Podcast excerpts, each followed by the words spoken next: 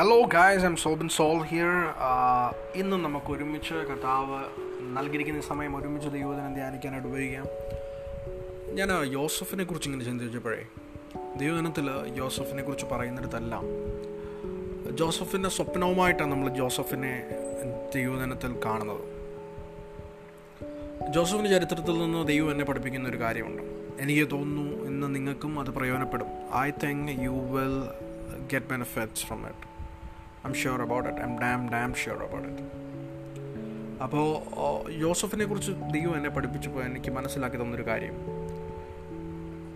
ഞാൻ കുറേ നാളുകളായിട്ട് വായിക്കാറുള്ളൊരു വാക്യമാണ് യോഷുവ ഒന്നാം അധ്യായത്തിലത് ആ വാക്യം ഇങ്ങനെയാണ്.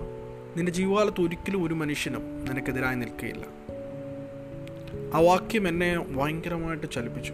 ഈ വാക്യം ഞാൻ എന്റെ ജീവിതത്തിൽ മുഴുവനും പ്രസ്താവിക്കാൻ തുടങ്ങി.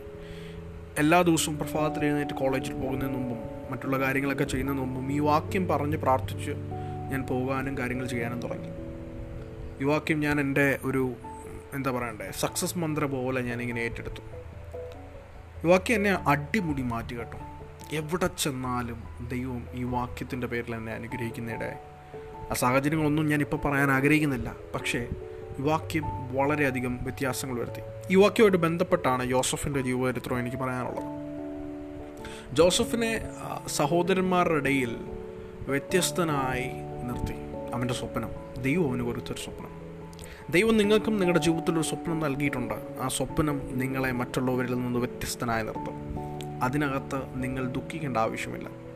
ജോസഫെ ജോസഫിന്റെ ചെറുപ്പത്തിൽ ജോസഫിന് ആ സ്വപ്നം ദൈവം നൽകുമ്പോൾ മറ്റാർക്കും ഇതുവരെ ലഭിക്കാത്തൊരു കാര്യം. മറ്റുള്ളവർക്ക് ഈ ഒരു ഓക്വേർഡ് ഫീലിംഗ് ലഭിക്കുന്ന ഒരു തോന്നൽ. ജോസഫിനും അങ്ങനെ തോന്നി അതിനെ അവഗണിക്കാം. പക്ഷേ തന്റെ ഉള്ളിൽ വീണതിനെ വലുതായി അവൻ കണ്ടു. ഞാൻ എന്റെ പോയിന്റിലേക്ക് വരികയാണെങ്കിൽ ദൈവം തിരഞ്ഞെടുത്തതാണോ നിങ്ങളെ? നിങ്ങളെ എവിടെ കൊണ്ടിട്ടാലും നിങ്ങൾ അതിനകത്ത് വ്യത്യസ്തനായിരിക്കും. നിങ്ങൾ ഒരു കാർഘട്ടം വരെ ലോകത്തിന് തിരിച്ചറിയാൻ പറ്റാത്ത വ്യത്യസ്തതയിലൂടെ നിങ്ങൾ കടന്നു പോകും ആർക്കും നിങ്ങളെ സഹിക്കാൻ പറ്റുന്നില്ല എന്നതുപോലെ തോന്നും. ആരും നിങ്ങളെ അംഗീകരിക്കുന്നില്ല എന്നതുപോലെ തോന്നും. ഒരു പ്രത്യേക വ്യത്യസ്ത അനുഭവങ്ങളിലൂടെ നിങ്ങൾ കടന്നു പോകും ജോസഫ് അവിടുന്ന് യാത്ര തിരിക്കുക. ജോസഫിന്റെ സഹോദരന്മാർ ജോസഫിനെ പൊട്ടക്കണ്ടില്ല നമുക്ക് സ്റ്റോറീസ് മൊത്തം അറിയാം. ദൈവജനങ്ങൾ മൊത്തം നമ്മൾ അരച്ച് കലക്കി പിടിച്ചു. പക്ഷേ ഇതിനകത്തു നിന്നൊക്കെ വലിയ പാഠങ്ങൾ നമ്മുടെ ജീവിതത്തിൽ നമുക്ക് എടുക്കാനുണ്ട്. വലിയ പുതിയ നീക്കങ്ങൾ നമുക്കിതിനകത്തു നിന്ന് എടുക്കാനുണ്ട്. ജോസഫിനെ പൊട്ടക്കിണറ്റിൽ കൊണ്ടിടുമ്പോൾ പൊട്ടക്കിണറ്റിൽ നിന്ന് ഇട്ടിട്ട് പിന്നീട് കുറച്ചു നേരം കഴിഞ്ഞ് സഹോദരന്മാർ വന്നിട്ട് തന്റെ പിതാവിനോട് പറയുന്ന സന്ദർഭങ്ങളൊക്കെ ഉണ്ട്. സഹോദരന്മാർ വന്നിട്ട് യോസഫിനെ പൊട്ടക്കിണറ്റിൽ നിന്ന് എടുത്തിട്ട് ആ അടിമ ചന്തയിൽ അടിമകളെ വിൽക്കുവാൻ അടിമകളെ വാങ്ങിക്കുന്ന ആൾക്കാർ അതുവഴി പോയി.